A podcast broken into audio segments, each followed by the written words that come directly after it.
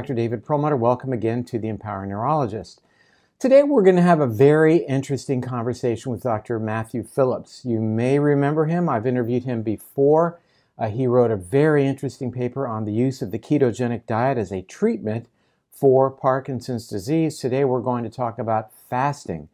Now, we've talked quite a bit about fasting. We've talked about the ketogenic diet.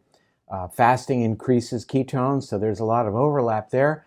And we're going to talk to Dr. Phillips about specifically the role of fasting in various neurological conditions, including uh, cognitive decline, including Parkinson's, and how fasting is really very what we call neuroprotective. Uh, it has other mechanisms. It increases the production of something called BDNF, brain derived neurotrophic factor, that increases the growth of new neurons, um, the connection of neurons, and there are many other uh, activities that are induced by fasting, including something we've also talked about quite a bit called autophagy, whereby our bodies are able to rid themselves of defective cells, as it were, and mitophagy, where we get rid of not, uh, not very good functioning my, uh, mitochondria, allowing what's called mitochondrial biogenesis, a great term uh, that means uh, enhancing our ability to grow new mitochondria which, as it relates to the brain being such an energy uh, demanding organ in our bodies, is actually very important. Let me tell you a little bit about Dr. Matthew Phillips. He is a full time cl- uh, clinical and research neurologist at Waikato Hospital in Hamilton, uh, New Zealand. His foremost passion is to explore the potential and feasibility, as well as safety and efficacy, of what are called metabolic therapies, like changing uh, energetics, uh, particularly involved in things like ketogenic diet. We've talked about that before, and as we'll talk to uh, about today, fasting, and how these approaches create uh, what are called alternate metabolic states that may improve not only the symptoms but also function and, importantly, quality of life for people with a variety of neurological issues, be it Alzheimer's, Parkinson's, Huntington's, uh, multiple sclerosis, and others. Uh, he will hopefully today touch on uh, even the use of fasting uh, in the treatment of cancer. He did recently publish a paper on that as well. In 2017, his team conducted the, a uh, first uh, of its type randomized control study involving the ketogenic diet as a treatment for Parkinson's disease. We featured him on the Empowering Neurologist talking about that in the past, an uh, excellent episode. in 2020, his team is conducting a, a first of its kind randomized crossover study of using the ketogenic diet as a treatment uh, in Alzheimer's disease. So, uh, really looking forward to our time together today. Let's uh, jump right into our interview. Hello, Dr. Phillips. How are things in New Zealand? They are excellent, Dave. Thanks very much for asking. And congratulations on uh, no COVID 19 anymore. That's quite an accomplishment. Yep, it's very helpful, especially when you're trying to do trials. It can it can be a real problem, but now it's all good here now. So does that mean there are no restrictions in terms of people going out and doing things? And is it just wide open, or are there restrictions? Pretty much. The, uh, there's pretty much no restrictions now. We just moved down to a very uh, you know low or no restriction mode. So yeah, I mean life's pretty much back to normal. That's great. Well, uh, what we're going to talk about today, um, I already, our viewers already know. We talked about it in the intro, but well, that's thunder. um, we, uh, you and I came together through some incredible serendipity. You must admit that I ran into your parents while boating in British Columbia, and you live in New Zealand, and uh, you know, it's it's kind of a long story, but nonetheless, uh, you've taken an interest in something that I find very, very uh, fascinating. That is basically uh, what's called bioenergetics. What is it that powers our, our cells, our bodies, our organ systems? And you've applied it to neurology. So, uh, on two counts, I'm, I'm very interested. And you wrote a really incredible paper just a few months ago on the notion of fasting and how that relates to neurological uh, conditions. There's not a lot of people out there talking about it, though uh, I think it's absolutely fascinating. And uh, I just want to say at the beginning of our time together um, that you did a, a, great job. I know that you're a pioneer in this, and um, you know, congratulations for sticking with it. So you Thanks. are talking about, uh, as you and I have talked about, targeting the fire and not just the smoke, not just the symptoms. And uh, let's just jump in. Uh, you've got this incredible interest in the metabolism uh, aspect of neurological conditions. Let's begin with uh, why in the world would you consider fasting for a patient with a neurological condition? Okay. Um, so with any question, I think it's always good to tackle the the how, eh, but more importantly, the why. Um, and we often in medicine tackle the how. We talk about mechanisms and how you know how this works and that works and what these enzymes are doing. So I could get into the bioenergetics and talk about how I really like how um, the idea of flipping your body into an altered metabolic state where you have lower insulin, uh, you know, um, uh, lowered sort of growth fact, uh, things like IGF one, um, upregulated um, master regulators of metabolism like PGC1 alpha and AMPK. I could talk about all that stuff. Um, but really, uh, it's the why that matters in these disorders. Uh, and if you think of it in an ev- evolutionary framework, then um, basically, uh, when we were sort of uh, evolving for two million years of evolution, we were in a hunter gatherer mode. Excuse me. And uh, during that time, we would often go without food, and their nutrients weren't always available. And uh, in an evolutionary, from an evolutionary perspective, uh, during those times, you actually had to perform better from a neurological point of view. You had to be able to um, perhaps uh, think more clearly, uh, have more attention on your, uh, you know, prey if you're hunting something, and um, be able to, uh, you know, perhaps even see better and hear better and things like that. So, um, really, my interest in this is about uh, trying to return our bodies uh, for large periods of time to that altered metabolic state, that sort of hunter state, which uh, in theory should have a, a, substantial impact on a lot of these disorders. Um, the most prevalent disorders we're talking about today Alzheimer's, Parkinson's, cancer, and so on. So, uh, even beyond humans, I mean, it, it you know, even uh, single-celled organisms seem to respond appropriately to a stress to stress. We call this hormesis. And uh, you made a very uh, uh, interesting comment in your most recent paper uh, that we really haven't had enough time to adapt, perhaps metabolically and genetically, I would say, uh, to this nonstop provision of of calories, of, of nutrients that now kind of since the advent of agriculture, pretty much you know there are exceptions characterizes what uh, what we experience. When we deprive our bodies uh, of uh, nutrients for a period of time um, and we need to talk about what fasting means what is intermittent fasting what does it allow uh, water etc but when we do that it represents a stress. And what are some of the good things that are derived from that stress? Yeah so um, there's a whole host of things because you're you're really changing the whole metabolism, uh, bioenergetics, and more of the body. So you take a medication that often has one uh, target, right? A medication changes like one pathway uh, often. Uh, however, with fasting, you're uh, changing uh, almost everything. You're changing hundreds of pathways simultaneously. so you're turning the body into a whole state. And um, lots of things change. So, like uh, your insulin levels go down, uh, for one thing, and um, that uh, can be, uh, you know, uh, really good uh, because along with that comes an elevation in brain-derived neurotrophic factor, which, from a neurological point of view, um, can enhance sort of neurogenesis and um, remodeling of the synapses and things like that. Um, you uh, elevate other things like PGC1 alpha, which is a master uh, regulator of mitochondrial metabolism. And uh, so it enhances mitochondria biogenesis. Those are the batteries of our cells. And it can actually make them more efficient at producing energy. Um, there's some evidence that that can happen. You have a master regulator of, of metabolism called AMPK.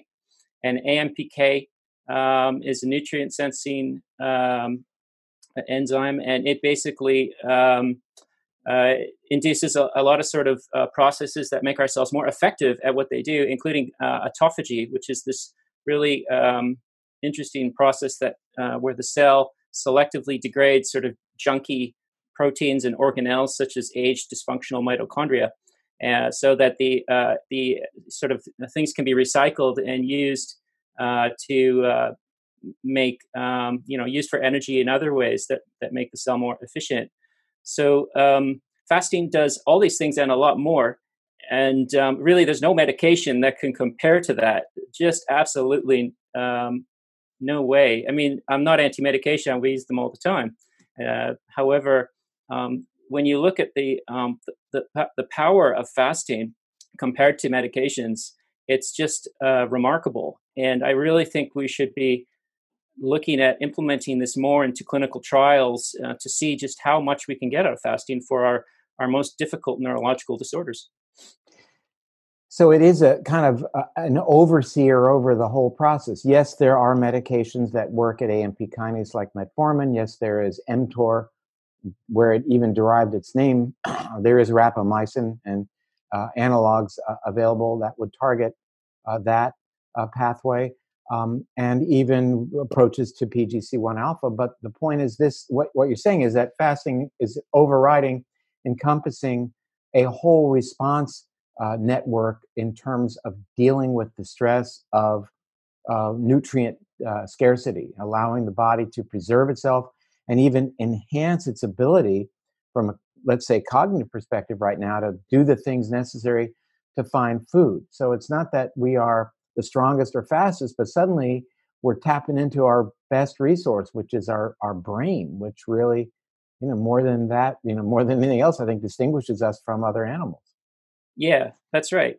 And the uh, the evolute we're tapping into an ancient evolutionary mechanism like fasting has evolved over. Uh, I mean, a lot of these uh, master regulators that we're talking about. I didn't talk about mTOR, and there's others. They're very old and ancient um, enzymatic pathways and so we're just taking advantage of something that's been there um, for uh, a long time in evolution, before we were humans, before humans came on the scene, and um, that's that's really powerful, potentially.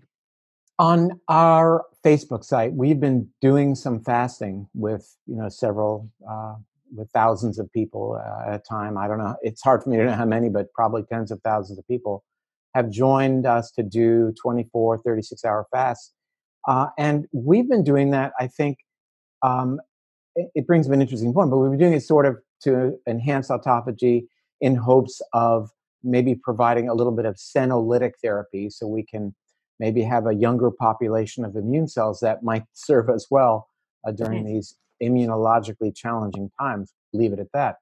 Uh, but that said, um, you know, there's an interesting thought that you uh, you brought up the idea that fasting increases BDNF yes, it's good for neurogenesis. Yes, it's good for neuroplasticity. But we know uh, that studies have demonstrated people coming into the hospital with head trauma, for example, uh, and stroke, who have higher levels of BDNF tend to do better.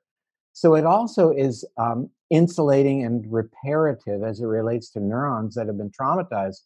So, even interestingly, from a preventive medicine perspective, fasting uh, may be a way of increasing BDNF and therefore helping to insulate the brain, you know, the cells from uh, as significant a damage in comparison to what they might otherwise have experienced, like in stroke.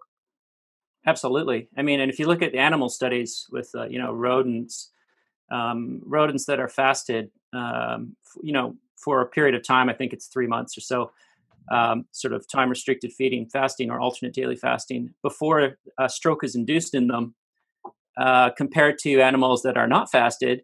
Uh, those animals that have been fasted have final strokes that are less than half the size. The infarcts are less than half the size of the ones that were not fasted. And um, yeah, they have uh, more neurogenesis and uh, things like that going on. So, um, of course, you uh, you you you can't automatically apply that to humans. That's the problem with translational medicine, and that's why it's so important we do human studies uh, to, to complement our animal research. But it's for very sure, tempting to think, what? well, what um, if? Why not? You know, at least we can talk about it. That's for sure. Yeah, yeah, absolutely. Um, but what if you know we, we if you were uh, on a serious fasting regimen, uh, and they're not not that hard as you, as you and I know to do that and incorporate them into your lifestyle. And you know, would that protect you uh, if you had a stroke? And I see strokes all the time. I see them almost every day. Uh, would that re- make your final infarct smaller? And you know, obviously, the, the thing is, of course, would it prevent you from make it less likely you were going to have a stroke in the first place? So it's very exciting. Well, I would say that uh, a couple other mechanisms that you might want to think about downstream uh, might be tumor necrosis factor alpha and IL 6 that are also downregulated in the fasting state, again through the AMP kinase mTOR pathway. Uh, mm. We know that uh, higher levels of both of those cytokines does tend to uh, correlate with worse outcome. Definitely. And uh, fasting has powerful effects on uh, suppressing inflammatory mediators such as IL 6 and TNF alpha, as you mentioned. So um, that's why it could apply to, uh, you know, other uh, inflammatory based disorders, of which there are many, uh, such as multiple sclerosis and cancer in people. Well, you know, there's a great segue. I want to come back to our topic, but or, or maybe we'll leave it for later. You wrote uh, recently wrote a paper uh, uh, dealing with a patient with a metastatic thymoma treated with. I believe, it was fasting. Yeah. So uh, I'll just give a brief outline of that one. Uh, so yeah, um, basically a young lady, 37, uh, and she was diagnosed with a metastatic thymoma. Um, you know, about the size of a small football in her, uh, in, invading her lung and her lung pleura, which is the lining out around the lung. And it was actually invading the pericardium around the heart a little bit too. And um, it was not surgically resectable. And uh, she was offered palliative chemo. Radiotherapy was not an option. And uh, her oncologist, quite frankly, said, You have about one year tops. Um, he was being a, perhaps uh, uh, a little uh, um, more cautious, but uh, than the literature would suggest, but still not a good outcome prognostically for, with the conventional road. So she, what she did um, was we we did a, a, a two year pro. Uh, well, it turned out to be two years. It was you know at the start we were like it's as long as it takes we're going to do this. And what she did was a one week of uh, fluid only fasting, so allowing water, tea, or coffee um, every one to two months. And she started it off with a 12 day fast. The first was a 12 day. And she did that for two years. And in the interim, in the feeding period, she went on a fairly strict ketogenic diet. And um, that's uh, basically what she did. And uh, she uh, had no chemo, uh, radiotherapy, or surgery for this. And uh, as you know, the result was fairly remarkable. Well, I would invite our viewers to. We've, we've done several podcasts on ketogenic approach to uh, malignancy and uh, or cancer, and uh, you know, very interesting information. Let's let's get back to neurological conditions. There's one th- uh, sure. a study that came to mind, uh, and we're as we were talking about autophagy or clearing out cellular debris. Uh, there was a recent paper that talked about the failure of the lysosome, deficiencies of lysosomal activity. That's let's say that what digests this uh, helps to digest the cellular debris, a, a, failure or deficiency of lysosomal activity in Parkinson's as it relates to digesting some of this uh, abnormal protein, and raise the idea of, med- of that there may be medication to enhance lysosomal activity, but we've got that uh, covered right now. We can increase autophagy by uh, by things like fasting. So um, do you suspect this, along with what you've described before, and your results were outstanding? Do you think fasting is going to play or could play a role in Parkinson's treatment? Definitely. Um, as you know, we published that uh, uh, randomized control trial a couple years back on a keto diet in Parkinson's, and really, uh, the way I think about the keto diet is it it mimics it makes the body go into a pseudo fasting like state, and that's to me the main power of the keto diet. Uh, I, I, think fasting has more potential. Uh, at the time, getting ethical approval for a study uh, in people with a neurodegenerative disorder, um, it, it, was hard enough to get it for a keto diet. Uh, to get it for fasting, I, I, I really didn't think that was um, going to be feasible. However, um, we've just uh, completed a randomized crossover in Alzheimer's, which is uh, hopefully going to be published soon of a of a keto diet in Alzheimer's. And so now with with the evidence building up for uh, keto diets in these neurodegenerative disorders, I think it, it, it is a nice time perhaps to introduce the uh, the concept that maybe we can start introducing um, fasting periods for these disorders in, in people and see if that can help. And for someone with Alzheimer's or Parkinson's, I would introduce a very gentle uh, kind of fasting. There's different uh, ways to do it, as you know. So probably the easiest one is time restricted feeding, where you could just say do a 16 and 8, which is like they fast for 16 hours a day and then they eat for eight hours a day, sort of whatever you want. Although I would probably make it more along the lines of a keto diet and just do that. And yes, I would love to see what that does uh, in terms of autophagy. In theory, that should really uh, upregulate autophagy and uh, make it more effective at, at clearing these um, junky proteins, uh, you know, such as Lewy bodies and Parkinson's, and then with you know with Alzheimer's, you've got um, tau and the others um, that that are, are these diseases um, appear to be associated with quite strongly. It would be very very interesting to see that what happens. Well, along the lines of the ketogenic diet, and uh, certainly brought on by fasting, is uh, the creation of ketone bodies. And I think one that gets a lot of interest, of course, is beta hydroxybutyrate. And I think most of the attention on beta hydroxybutyrate has been from its um, its fuel perspective. That it, really I wouldn't say it's a perfect fuel, but its ability to, to produce energy, ATP, with less production of free radicals, et cetera. There, there are multiple uh, highlights in the fuel area that people talk about. But in your paper, you call attention to beta hydroxybutyrate from other perspectives, like uh, as a signaling molecule. Uh, tell us a little bit about that. Yeah, so this actually opens a door to a much bigger uh, sort of paradigm.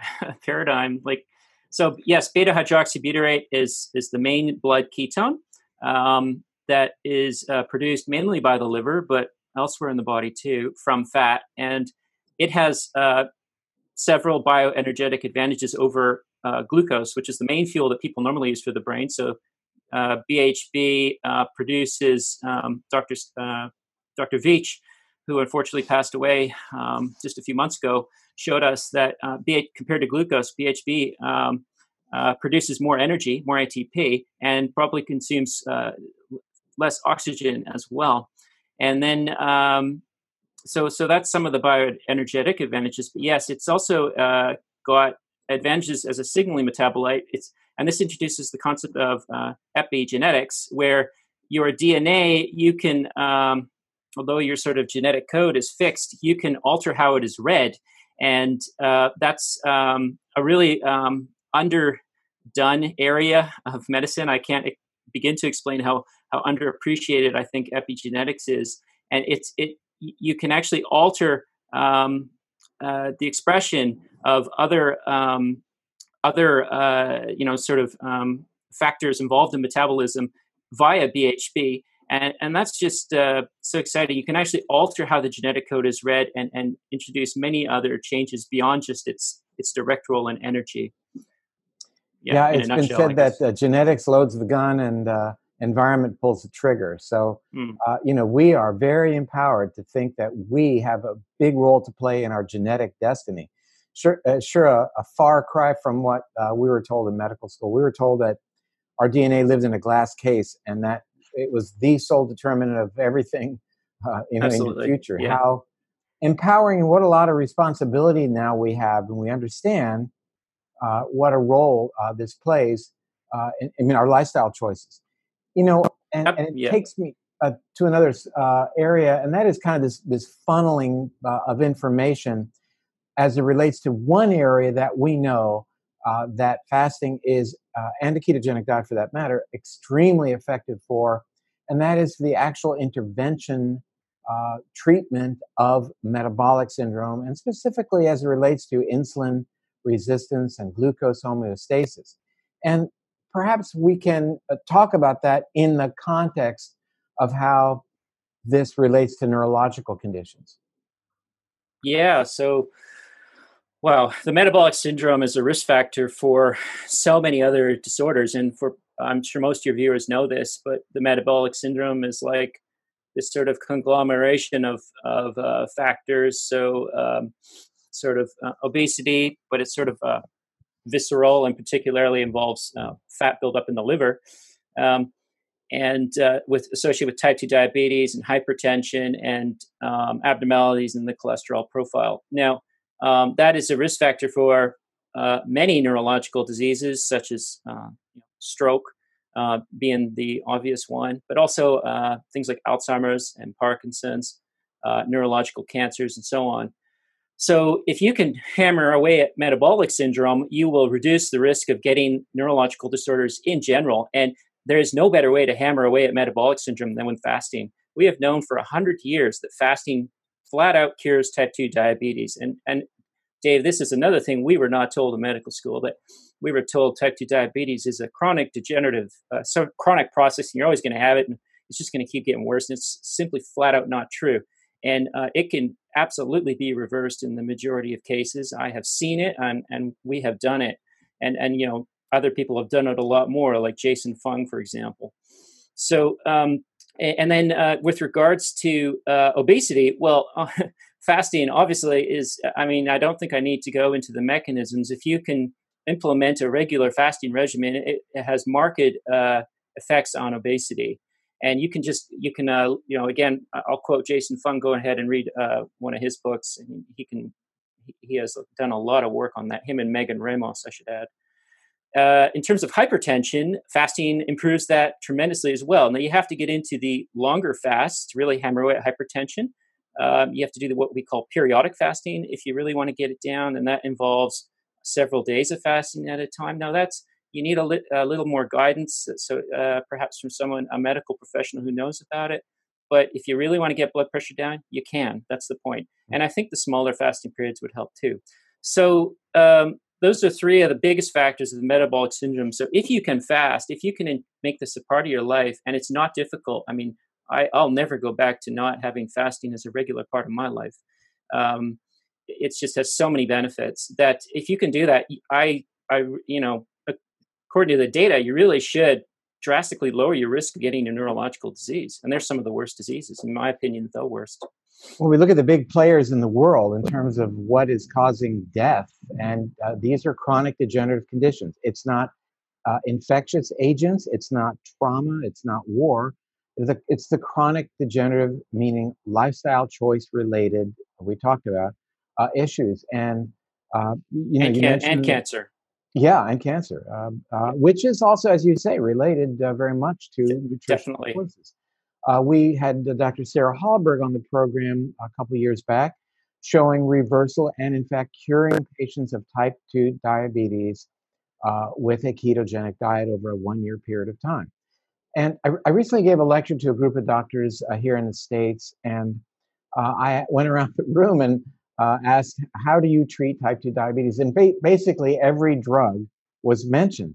And I said, Well, please understand that none of you is, by these answers, treating type 2 diabetes. You're treating the manifestations. As you and I mentioned earlier, you're treating the smoke, not treating the, the smoke. Nothing you Yeah. do is treating the diabetes. The moment you stop the metformin or whatever drug you think is best, that following day the blood sugar starts to go back up. So you really haven't done anything. You No. suppressed one part of the story, uh, which is the blood sugar, or the or if they're measuring the A1C. Yeah. And uh, but what you're talking about is really treating the problem. And um, Yeah. while some may challenge the relationship to neurological conditions of fasting of ketogenic diet, uh, no one can deny this powerful relationship of metabolic syndrome to risk for neurological uh, degeneration. And therefore, I think if we have to connect two dots to get between fasting and ketogenic diet to neurologic diseases, so be it. Definitely. And yeah, like uh yeah, with regards to diabetes, the smoke is the blood glucose level and the fire is the insulin resistance.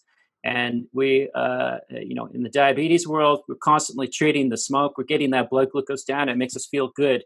And yet the patient comes back a year later and you know, the medications need to be upped. And if you're giving insulin to the patient, well, the more insulin you give, the worse you're going to make that insulin resistance. So you're you're making think you're getting rid of the smoke in the short term, but in the long term, the fire is just smoldering away and getting bigger and bigger. And like you said, Dave, the, the diabetes is not being treated. So if you really want to hammer away at it, address the insulin resistance fast reduce the body's need for insulin you know get rid of the glucose. And uh, wow the hba1c the, you know, and the insulin resistance they will lower and it will reverse. I mean it's it's just the way to go if you really want to cure your diabetes. You know interestingly in january in the journal of the american medical association there was a, a terrific overview article really finally focusing on the fact that alzheimer's is primarily a bioenergetic issue uh, that it's not it's not fundamentally a, an accumulation of beta amyloid caused disease.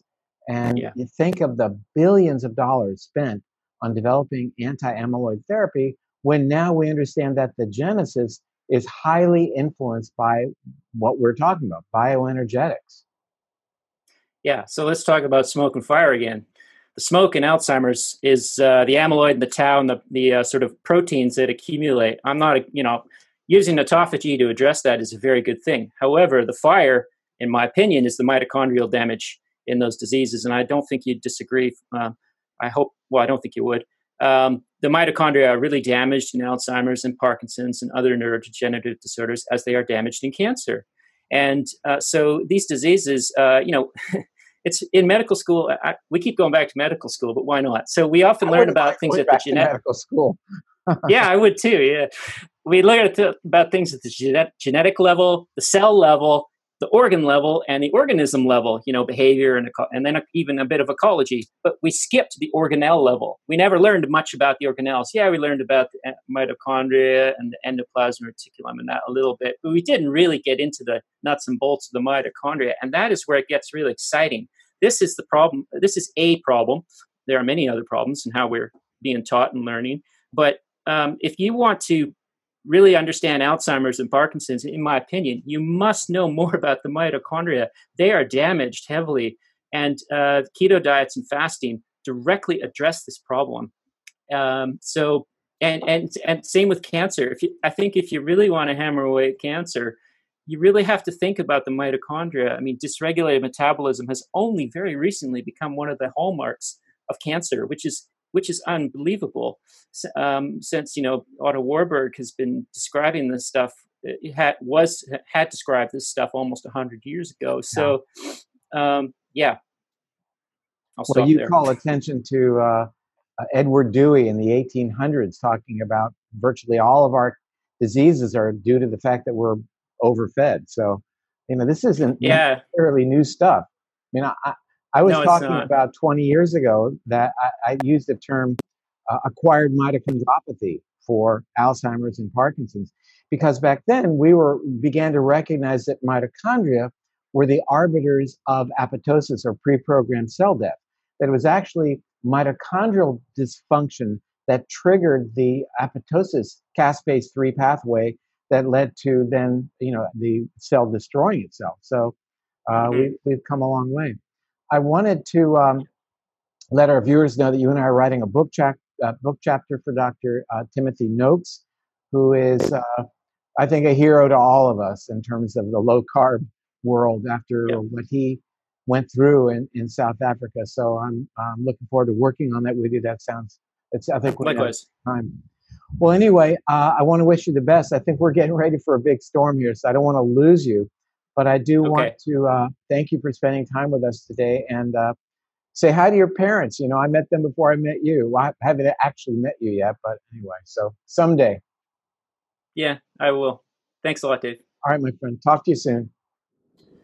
Well, that was an, a very, very interesting interview. What a uh, welcomed uh, approach uh, to the treatment, and I would say probably the uh, prevention. You know, if you do it intermittently, uh, of these neurological conditions for which we really don't have much going on in the way of meaningful therapy. Um, it's uh, interesting to note that uh, uh Dr. Phillips describes some really nice results as it relates to things like uh, Parkinson's. We've talked about that before. And as you see, his upcoming study now dealing with using fasting as a treatment uh, in Alzheimer's disease, or at least, at the very least, using what's called a ketogenic diet. I want to read to you the conclusion of his recent uh, paper called Fasting as a Therapy in Neurological Disease that he published in October 2019. Here is the conclusion an overview of the mechanisms of fasting. In an era of rising healthcare costs and increasing prevalence of neurological disease, the introduction of a self empowering, cost free, effective therapeutic option for a range of neurological disorders would be a welcome addition to the armamentarium of physicians. Today, most common neurological disorders are fundamentally characterized by defective metabolism on many levels. Given that fasting is a simple, multi targeted, and essentially metabolic therapy with a healthy track record for treating a variety of neurological diseases in animals, it holds promise as a treatment for analogous diseases in humans. Despite this promise, the state of the evidence in humans is extremely limited. Many more studies are needed before the actual clinical efficacy of fasting as a therapy in human neurological disorders can be ascertained.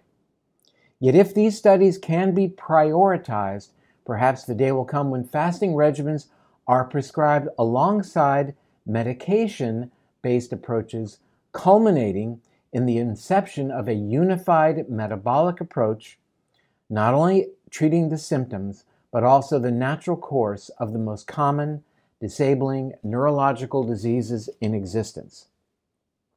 Really, uh, opening the door for us to uh, really embrace uh, a new way to conceptualize how we deal with these challenging disorders. Uh, thanks for watching today. I'm Dr. David Perlmutter. Thank you for watching The Empowering Neurologist. We will be back soon. Bye for now.